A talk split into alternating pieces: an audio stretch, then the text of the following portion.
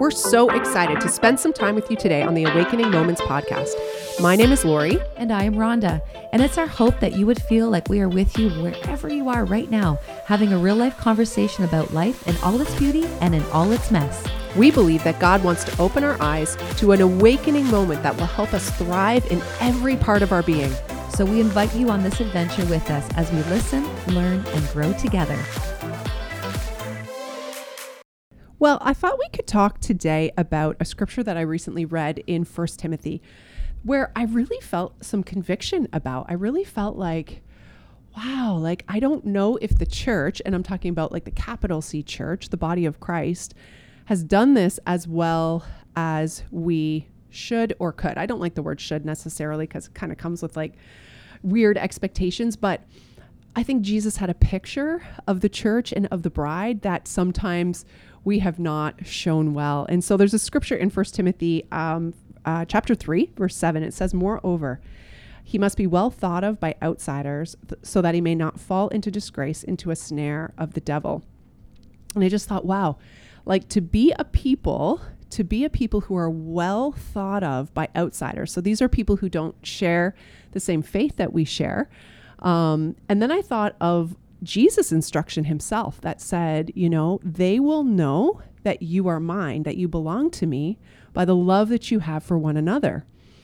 So you see, even in the life of Jesus, he taught directly about the effect of how you love and how you treat one another is going to either represent me well or not, especially to those who are outside of of faith. And we know from the scripture in Corinthians about love, what that calls us to, patience and kindness and, and goodness and not keeping a record of wrong and all of these things. Like, this is tough stuff to live out.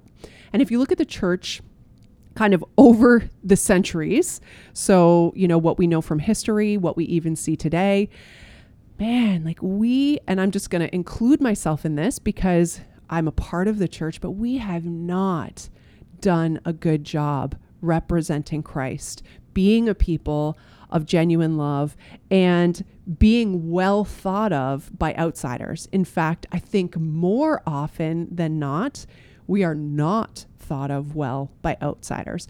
And so I just started to have some of these thoughts like, Lord, like, first of all, go into my heart. Like I want I want you to do the work you need to do in my own heart. How can I live my life in such a way as to be thought of well, you know, by outsiders for the sake of the kingdom of God, for the sake of the gospel, for the sake of my faith and representing you?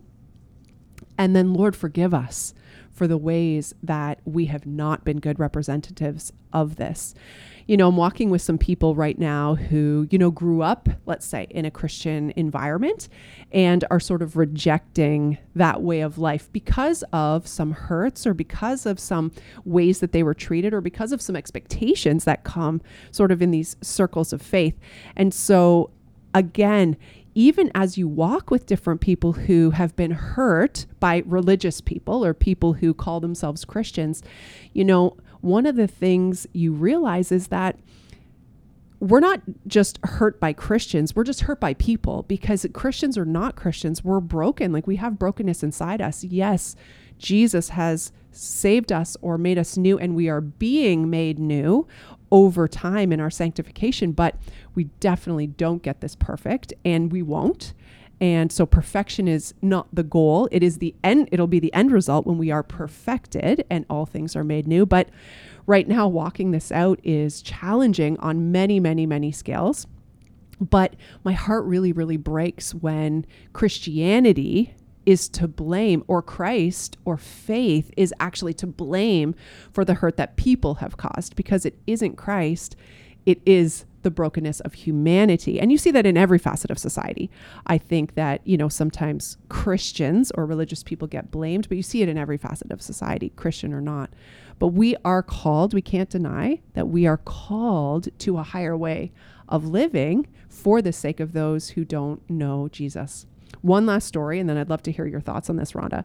Um, you know, I had this neighbor at one time who uh, was of a religious background as well, and part of their religion had a lot to do with um, the perception of outsiders and needing to be like extremely nice to strangers and people. And it was part of, you know, their religious belief and, and how they were called to live.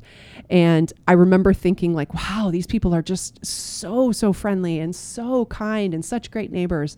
And one day I was outside with my kids. They were little and playing. And I heard this guy who was just so nice and so friendly and so wonderful, like literally like calling his wife, like, you're so stupid. What is wrong with you? Like putting her down and like speaking to her in a way that like, I, I was just like, this is like abusive. It was absolutely speaking to her in an abusive way. And I, I just thought, oh, whoa, like all right. All of a sudden this external niceness, as I put it in quotations, meant absolutely nothing if the way you treat, you know, the people in your family is in an abusive way. And so again, these are some of the things I think that outsiders, the world presses in on, where, you know, we say one thing, but the, the evidence of the fruit of the Spirit is just not there in some people's lives. And so, yeah, lots of thoughts there. I know I went in kind of a bunch of different directions, but yeah, I was, I've just been thinking about this, and I, I'm like, Lord, help us to be a good witness. Help us to really love the way that you've called us to love, so that many can come to know this great news of the gospel, you know, through our lives. It, it really is a part of, like, when you're talking about the witness part of it, you know, whether it's inside the church or outside the church. Now, within the church, yeah, I've, we are no way perfect. Oh my goodness. And we're not even talking about like you have to be perfect. But I think once again, we keep talking about the posture of the heart, that if it's just about things you do, but it's not with humility, it will not, it won't bear fruit. Because with the posture of heart, it's not about perfection. It's about humility with repentance, with acknowledging when you have hurt somebody, or when you have maybe said something you shouldn't have, or maybe crossed a line or done something that hurt, you just are able to acknowledge that. That's a posture of heart. That's part of being humanity, part of working together. And even when you're talking about a story, I remember growing up, there was a gentleman in our youth group. He was like an older, one of the older youth.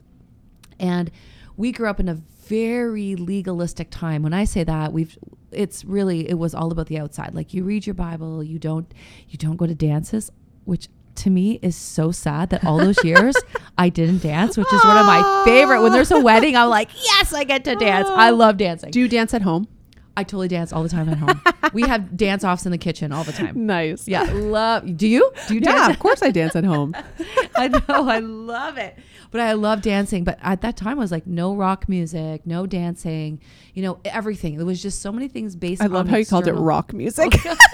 I guess that totally dated me. What is that? It's just music. Music. I don't even know. I know. For me, it's like, but at the no, time. No, no, I'm joking. I'm joking. I remember we even, yeah. even Christian artists, my parents yeah. were super strict. If it sounded even a little, oh. I put in quotations, worldly. Oh, wow. So even like the Christians that were like doing like the, the rocky music? Yeah. Oh. I was like, you're not allowed to listen to that. So I grew up even in wow.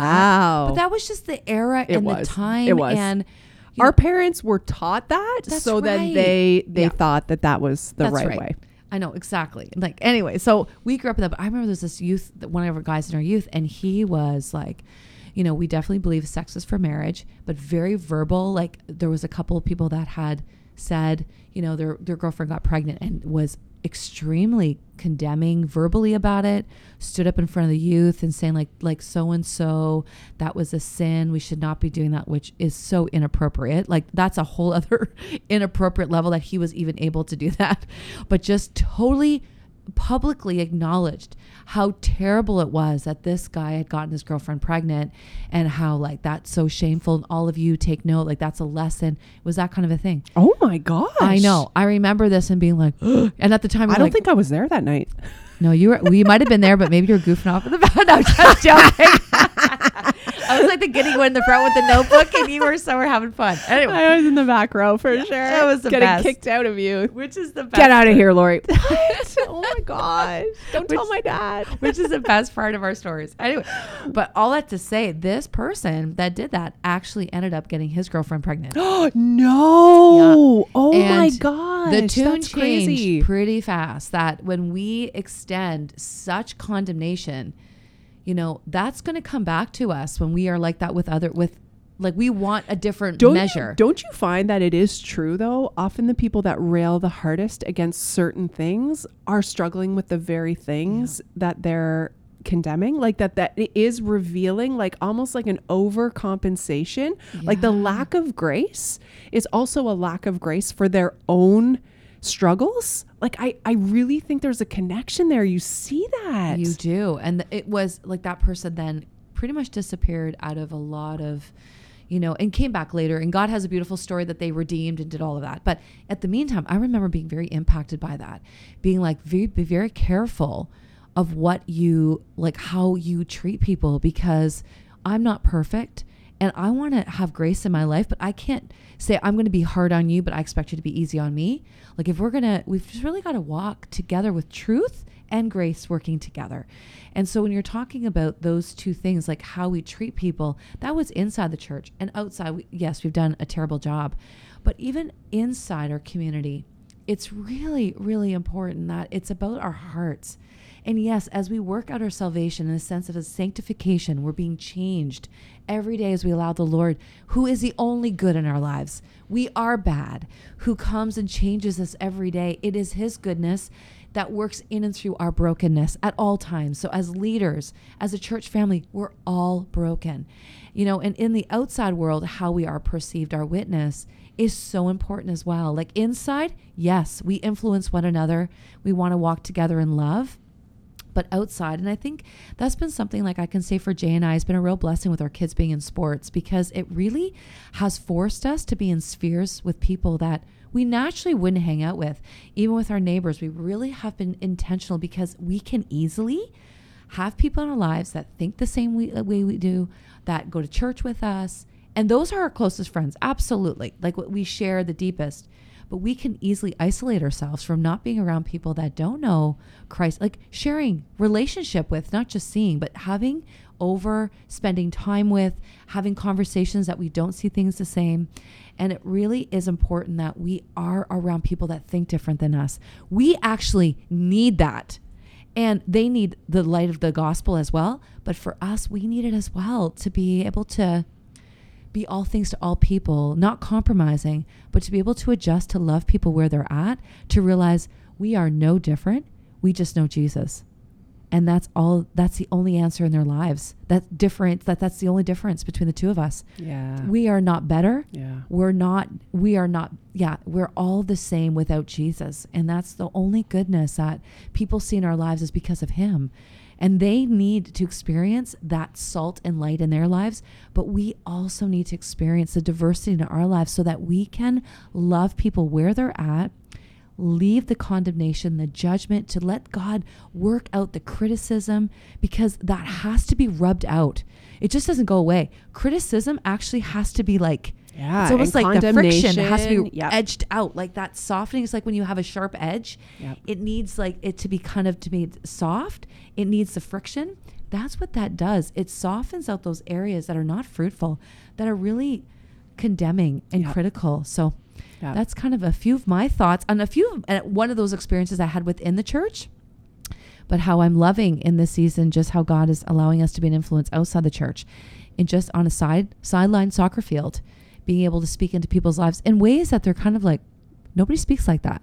Like encour- even the encouragement. Okay, we're not even talking about yeah. sharing the gospel. Even bringing life that's not rude or having to be like this life of the party or say things inappropriate, but to be able just to encourage people to say, you know, I just want to say like you, and to speak into people's lives. I see lives. This in you. Yeah. Wow, this is a gift. This is. They I, come alive. Wow. It's like they don't even know like what, what is happening wow. here. It's wow. so amazing. Yeah, that's so, so beautiful. That's so, so beautiful.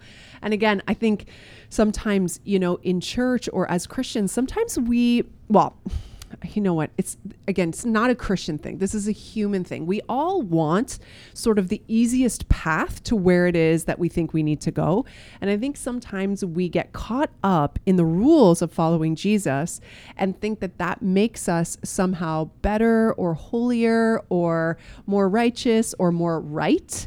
you know? And again, when we bring those attitudes into our relationships, then all of a sudden we are bringing a self-righteousness or a better than into relationships. And that will never end in someone feeling loved. That will never end in being able to be well thought of by outsiders.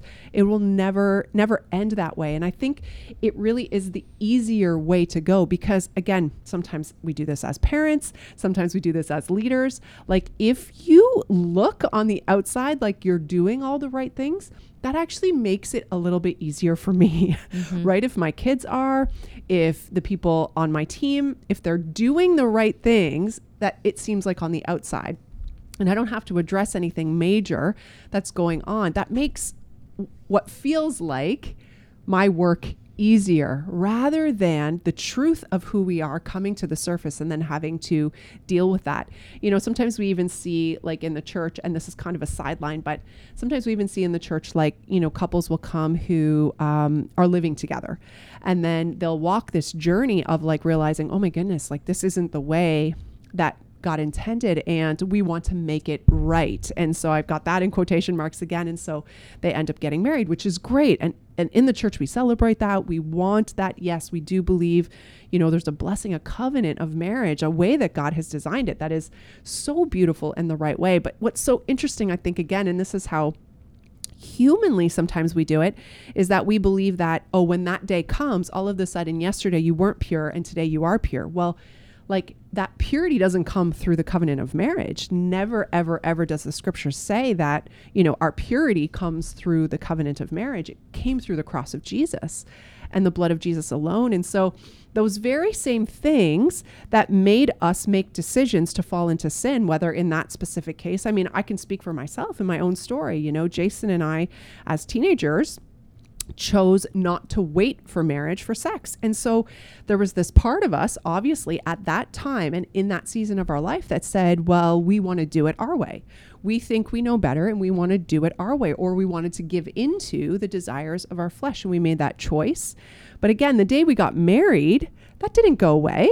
That did not go away. We actually had to bring whatever that motive was that caused us to make that choice outside of marriage to trust ourselves more than God. We brought that motive right into our marriage with us. And we had to address that before God, before God could actually purify our hearts, right? And so again, these are some of the things I think that make our witness poor, because we think that it is about some of these external things, or we put too much emphasis or too much focus on these external things, rather than actually letting God address the issues of our heart and the issues that are standing in the way of us stepping into this, of being able to love one another in such a way that sets such an example to those who are outside, that they would know that we're different, that they would know that we're living different.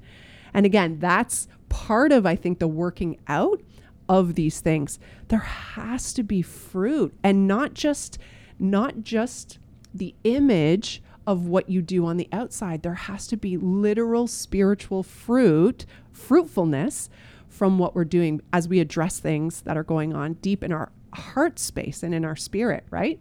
So I think that's part of what works against us when we don't address it that way, or when we keep it just at the surface level and we just say, oh, you know, now, oh, now you're married. Oh, thank God. Okay, that's not an issue anymore.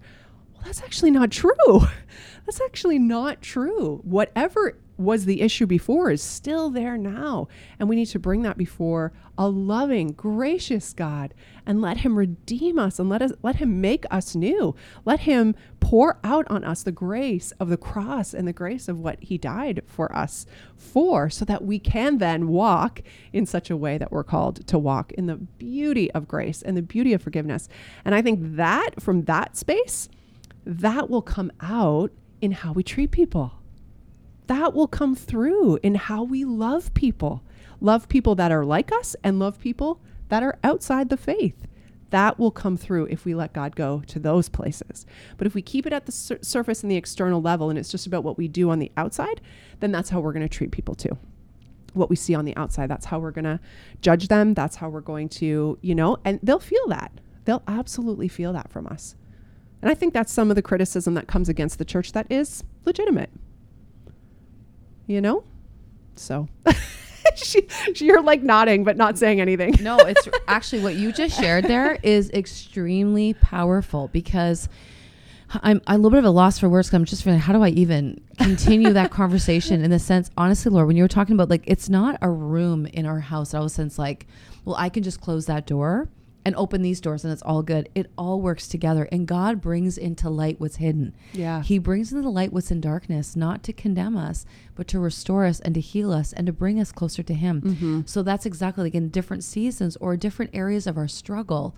It's not like we can say, well, I'm just going to close that door. And now like I'm, I, I've done this now, so that somehow is not going to affect this part of my life. No, it all is affected because it's from a heart space. Everything flows from the heart. Above all, guard your heart. From out of it flows the wellspring of life. Everything is connected to the heart. Right. So as you were just talking about choices that we make, the choices you were just personally shared, a very intimate choice, you know, different choices that we make. It's not like that doesn't affect something else. It's not like its own silo choice that we can say, oh, well, that that's just that. No, it actually affects what you're doing now, and it will continue to affect it if we don't deal with it. And it will come into a place, and usually at a time you don't expect it. It'll flare itself up in an experience that you're like, how did I even get here? Or why did I do that? Or now I just really hurt this person. But I think if we continually come to a place of repentance and confession, we've talked about that before, but that's why God has put that in place, is repentance and confession, because it keeps us humble. Yeah. It keeps us in touch with, we are one decision away from making a terrible decision all the time. Yeah. We are drawn by our flesh, but we constantly want to submit to the Spirit. But we are aware that we literally are broken. We are needing a Savior daily to save us from our own sin, from the conflict, spiritual conflict within. And everything affects everything. What we do affects who we are. We cannot separate the two. You can for a season, you can for a time, but it will reveal itself. That's right. And so as you were talking, I was just, it was really profound. I was just trying to think, how do I even kind of piggyback on that? But it really is that separation of what we do does affect who we are. And it's easy to kind of separate those two. We kind of want to, because we can do things in secret. And we do that just to make it easier on us. That's like right. we do. We we we do that to, mm-hmm. so that we can put that out of our mind. Mm-hmm. So we don't have to worry about that. So we mm-hmm. don't have to think about that. We don't have to, you know, but yeah. but actually, you know, all of our hearts before the Lord are our hearts before the Lord. It's not yes. it's not just to make it easier for no. somebody else, or, you know, just to band-aid or make something look pretty on the outside. Like, no.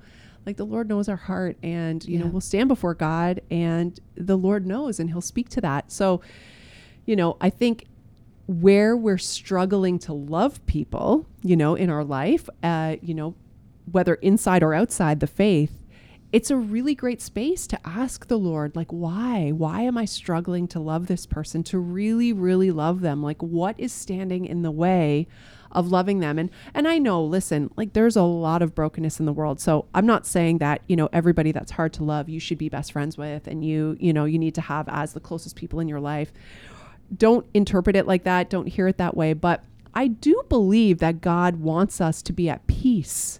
And and that's in the scriptures, with everyone, mm-hmm. to live at peace with everyone. So if there's people that are in our lives that we're not at peace with, again, that doesn't mean every day in relationship and, you know, closeness and trust and all that.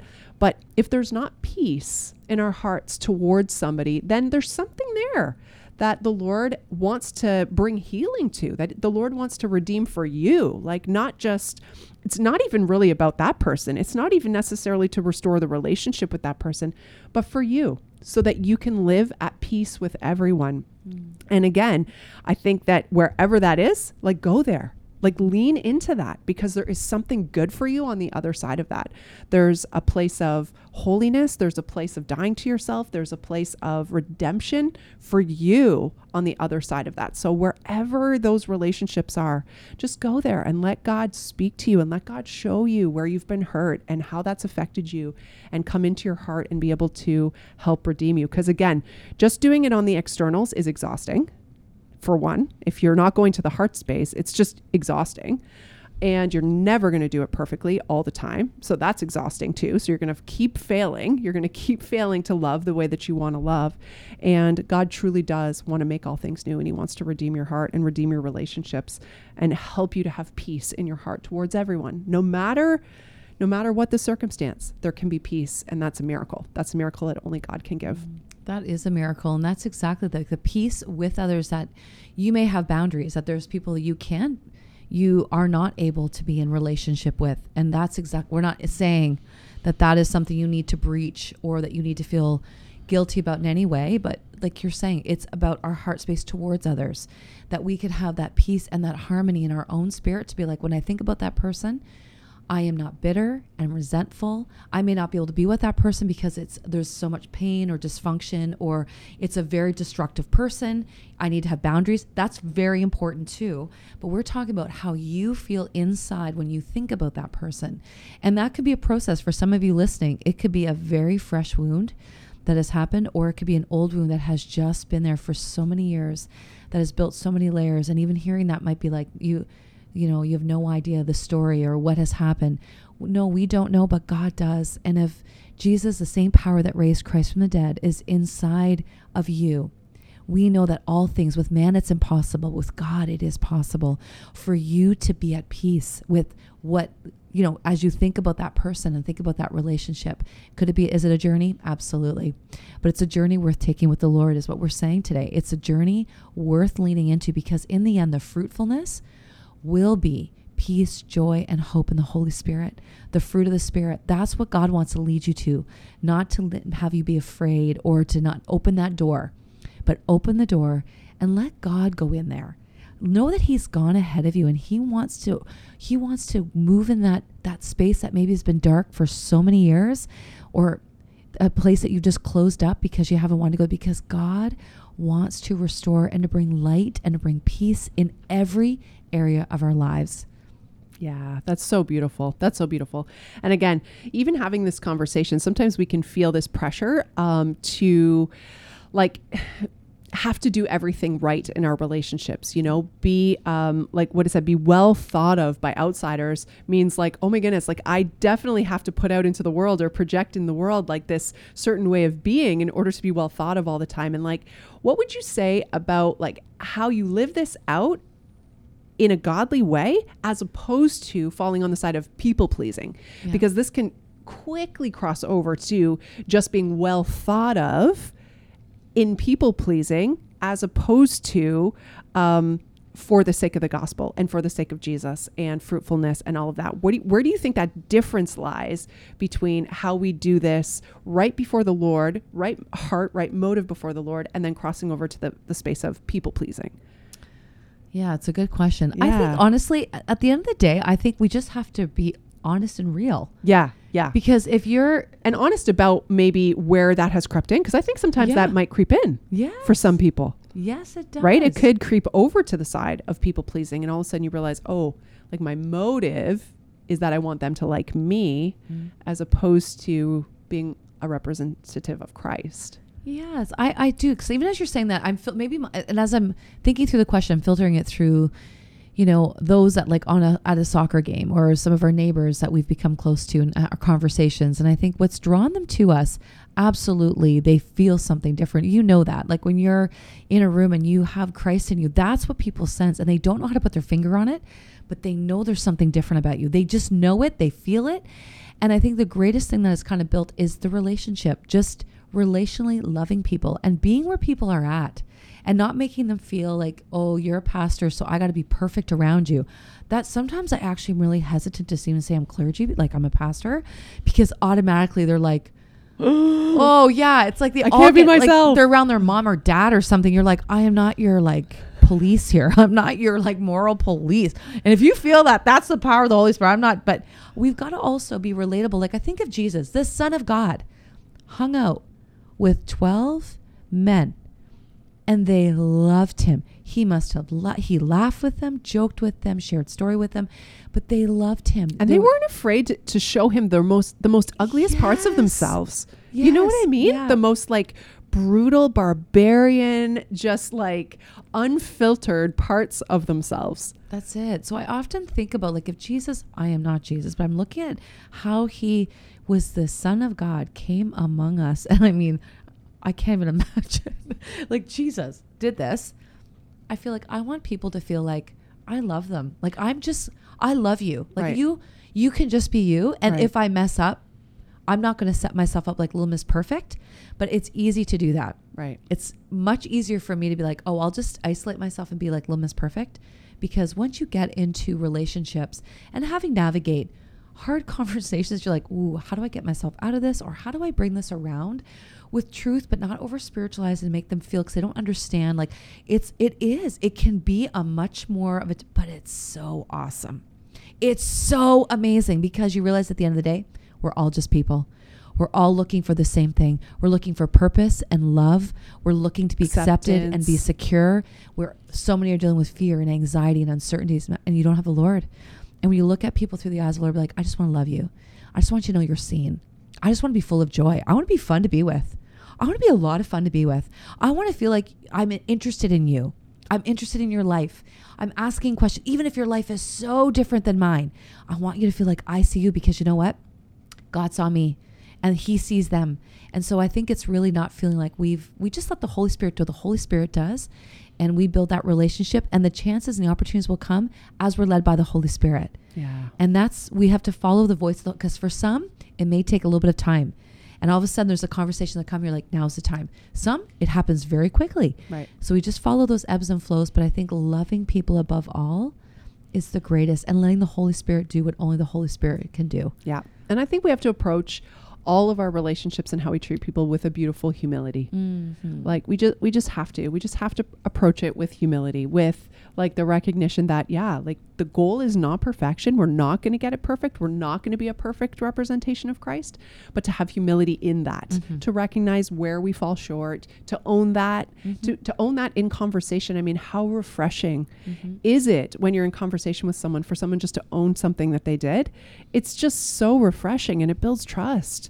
And so I think in those spaces, like, that is how we can best navigate this, the, um, the pressure that I think comes from the enemy to want to pretend to be perfect. Yeah. I think we approach it with humility, and it actually shatters the image of trying to be perfect, self-righteous, better mm-hmm. than, all of those mm-hmm. things that sometimes this, a religious environment can make one feel like that's what it looks like to be a follower of mm-hmm. Jesus. It's not about that at all. No. It is no. about literally being forgiven. It is about being imperfect and flawed, and but yet walking under grace and having grace for others, receiving grace and having grace for others. And that's, I think, mm-hmm. the beautiful, what mm-hmm. Jesus showed us. And, uh, but again, we don't, we don't do that well. we don't do that well. That's a constant working out constant of working. our salvation and, uh, yeah, sanctification. Yeah. Under the Lord. That's beautiful. That's so, so beautiful. Well, friends, we encourage you again, hold fast in this time, in the relationships that you're in. And, you know, uh, may you be well thought of by the outsiders in your life as you love the way that Jesus showed us to love. Amen. And you know, you can follow your king because he set the example. He set the example. We do not have a high priest who's unable to sympathize with all of our weakness, but in every way he was perfect.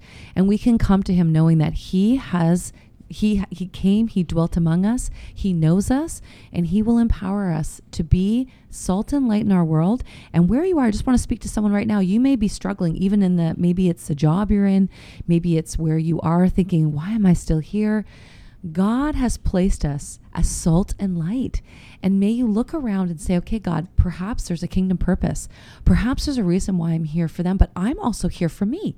You're working things out in me for me to love people, to see people the way you see them, and for me to live out my faith, not just behind closed doors or with people that think the same as me, but live it out and flesh it out with people that don't, because we're meant to be salt and light. So may you know that God has a plan for you. He sees you. May you just share the love of God and be full of joy. And I just want to close with First Thessalonians five, verse sixteen. And it says, always be joyful. Never stop praying. Be thankful in all circumstances, for this is God's will for you who belong to Christ Jesus. And so in our relationships, may we be joyful.